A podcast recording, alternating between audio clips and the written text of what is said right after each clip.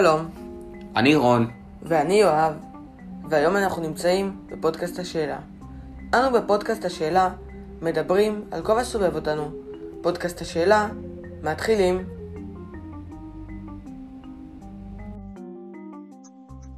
אז היום אנחנו בפודקאסט חגיגי, בראיון עם שר התרבות והספורט חילי טרופר. שלום לך. שלום לכם, אהלן. אוקיי, אז השאלה הראשונה שאנחנו רוצים לשאול אותך היא מה הייתה התחושה שלך כשהממשלה קמה? הייתה תחושה טובה, מדינת ישראל צריכה יציבות, והעובדה שכבר שנתיים מגלים בין מערכות בחירות נראה קודם כל אזרחי ישראל. בעצם הקמתה של הממשלה, ותפרסי כמובן תחרות הקדנציה שלה, זו תחורה חשובה ובעיקר נועדה לשנות את האזרחים, חדש את אחים. אוקיי, תודה רבה. עכשיו לגבי המשרד שלך, איך באים הממשלה מתכוננת לפצות את אנשי עולם התרבות? תראה, קודם כל בתרבות הנתמכת, מה שנקרא, שזה רוב מוסדות התרבות בישראל, תמכנו בתוספת של 200 מיליון שקלים בתקופת הקורונה, ואנחנו מלווים אותם כל הזמן.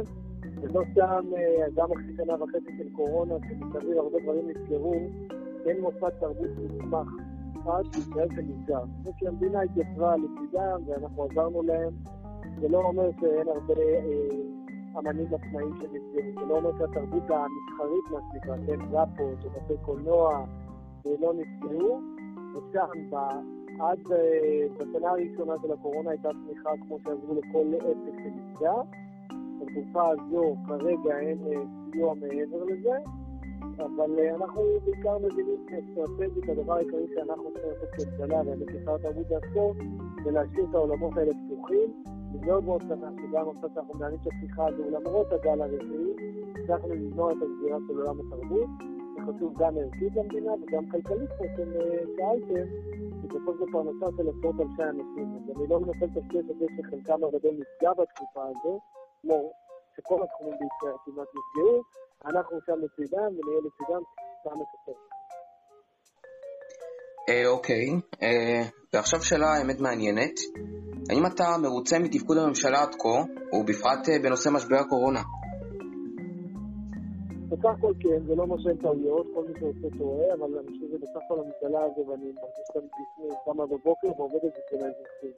הדוגמה הכי בולטת זה שאנחנו בדרך להביא תקציב מדינה, ופעם זה החדשות לא מעניינות, אבל עכשיו אחרי כמעט 3 שנים בלי תקציב, לצערי, אנחנו שם אחרי קריאה ראשונה כבר בדרך לקריאה שנייה ושלישית, זו בעיניי הבשורה שמאפיינת הכי טוב בממשלה הזו, משהו שמתפקד ועובד טוב בשביל אזרחי המדינה. גם בהקשר של הקורונה, כולנו, כל העולם נמצא באיזושהי מבוכה מולה. זה מגפה קשה, היא מתעתעת, ואין לה איזה פתרון קלאסי. אבל ההחלטה של ראש הממשלה ושל הממשלה לא ללכת לסגר, לא ללכת לפתרונות כאלה, היא החלטה שנכונה בעיניי. כרגע, אני מאוד זהיר, היא מוכיחה את עצמה, היא בעצם שמרה גם על המשק פתוח בתוך בעולם התרבות והספורט. זה לא אומר שלא כואב על כל אחד שמת במגפה הזו, אבל מענים כמו חיסון שלישי, ואנחנו מדינה היחידה בעולם כרגע שמחסנת בהיקפים כאלה בחיסון שלישי, ומניעת הסגר, והתו הירוק המורחב כמעט לכל ענפי המשק, עוד הרבה מאוד פעולות, זה פעולות טובות שהממשלה עושה, וזה בעיניי, זה מעיד על זה שבכיוון נכון, גם בהקשר של הקורונה. אוקיי, תודה. ועכשיו הייתי רוצה לשאול אותך שאלה בנושא הפוליטי ברשותך. אם נניח מפלגת הרשימה המשותפת הייתה מעוניינת להיכנס לממשלה, הייתה לכם כמפלגה ולך באופן אישי בעיה עם זה? כן, אני לא יודע להגיד לך, אני חושבת שאלות היפותטיות, ובעיניי בעיקר אם הם היו מסוגלים לעשות את הדרך, שנגיד מנסור עבאס, זו שאלה, אני בעד שותפויות, אבל אני יכול לעשות שותפות עם מי שמקבל ישראל כמדינה יהודית ודמוקרטית, עם מי ש... את השאיפות הלאומיות שלו, אני לא יכול לנהל חלומות של אחרים, כן? ובצורה של אנשים יש מעברים וחלומות, אבל הם לא מנהלות אותו, הם לא מפריעות לתפקיד של הממשלה. גם הרשימה המשותפת היא יותר גדג להרבה מאוד אנשים, שגם ביניהם יש הבדלים, ולכן אם מישהו מסוגל לעשות שינוי ודרך, זה אומר גם שני הזוגים, כן? גם אנחנו, ואפשר להיפגש במקום כמו שאנחנו צריכים לצור הבא, זה יכול להפוך רלוונטי. אני בסימן שאלה גדול לגבי העניין הזה, בגלל שאני לא מזה אצלם, איזשהו רצון לעשות את כל הדרך, אבל זה לא מפריע אגב לשפטי פעולה, מזרחים, אני עובד הרבה עם חלק מחברת הרשימה המשותפת, עכשיו אני מסיים סיור של יום וחצי בצפון, בין השאר בכפרים ערביים, ביישובים ערביים, כל שיתוף פעולה, סביב סביב פערים, מניעת אלימות בחברה הערבית, בעיניי הוא מחייב. לגבי הקמת ממשלה משותפת, אני לא חושב שכרגע זה לכם. תודה רבה, וברשותך, עוד שאלה פוליטית, האם המפלגה שלך הייתה מתוסכלת מכך שממשלת הרוטציה עם נתניהו נפלה, והבנתם שבני גנץ לא יהיה ראש ממשלה? עיקר התפקיד זה לא על אנחנו כחול לבן, זה פחות מעניין, אלא מה שזה עושה למדינה. אנחנו מאמינים בצורך בממשלת אחדות, האמנו בזה אז בתוך שלוש מערכות בחירות, ולא הכרעה, בתוך קורונה, במשבר כלכלי. נושבנו יד, לצערנו יד מושטת לא פגשה יד אחת, ולא באמת פגשנו שותפות בצד השני, ועל זה עיקר התפקיד, כי מישהו שילם את המחיר, ובעיקר אזרחי מדינת ישראל, ולא הגיע להם. אז אנחנו התעצבנו על הדבר הזה, גם כמובן אני מאמין שנכון היה שההסכם יקוים ושבני גנץ יהיה ראש ממשלה. אני עדיין מקווה שבני גנץ, אני מאמין שיוכל להיות ראש ממשלה מצוין, אבל כרגע זו ממשלה טובה שקמה, אנחנו חלק ממנה, אפשרנו להקום ובזה אנחנו מתרצים. אוקיי, תודה. ועכשיו ברשותך אני אמשיך בקפיצה בין הנושאים. איך לדעתך צריך לנהוג בנושא ההתחמשות האיראנית?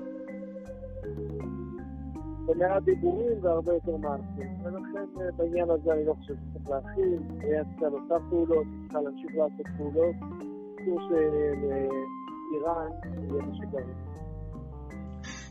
אוקיי, וברשותך עוד שאלה, האם תקציב המשרד שלך, מצד התרבות והספורט, מספק אותך? לא, זה לא אומר שאני מתלונן ומתבכיין, בסך הכל גם בתקציב הזה שעכשיו בדרך לעבור משרד הרבות והספורט, ההגדלה משמעותית של התקציב שלו, ואני שמח על כך, ואני מודה לממשלה שהושרה התקציב לשר האוצר כמובן, אבל אני חושב שהשאיפה צריכה להיות שהתקציב של התרבות והספורט ישראל הרבה יותר גדולים ומשמעותיים, כמו שמקובל במדינות אחרות בעולם, ולא שאני לא מבין את הידידים, הצרכים הביטחוניים של ישראל, הצרכים הבריאותיים בתקופת קורונה, ועדיין אני רוצה לשאוף להגדלה אפילו יותר משמעותית מזה ש... אוקיי, תודה. ועכשיו שאלה האחרונה ברשותך. מעניין איך אתם כמפלגה מגדירים את עצמכם כשמאל, כמרכז, כימין? מרכז, מפלגת כחול לבן היא מפלגת מרכז ישראלית, יש בה כמובן דופן ימין, דופן שמאל, שרוב הציבור הישראלי, החלק הגדול ביותר בציבור הישראלי נמצא באזור המרכז, ואנחנו מתיימרים ומתקדמים להיות כל הגולות שלנו. השר חילי טרופר, תודה רבה לך על הרעיון הזה. תודה לכם חבר'ה, שיהיה לכם שנה טובה. תודה רבה, גם לך ובהצלחה. תודה. להתראות. תודה רבה רון. תודה רבה יואב. וזה הפודקאסט השאלה, אני מאוד מקווה שנהנתם. אם כן, אתם כמובן מוזמנים להירשם לערוץ שלנו ולהפץ את הפודקאסט. ולהתראות. יום נעים.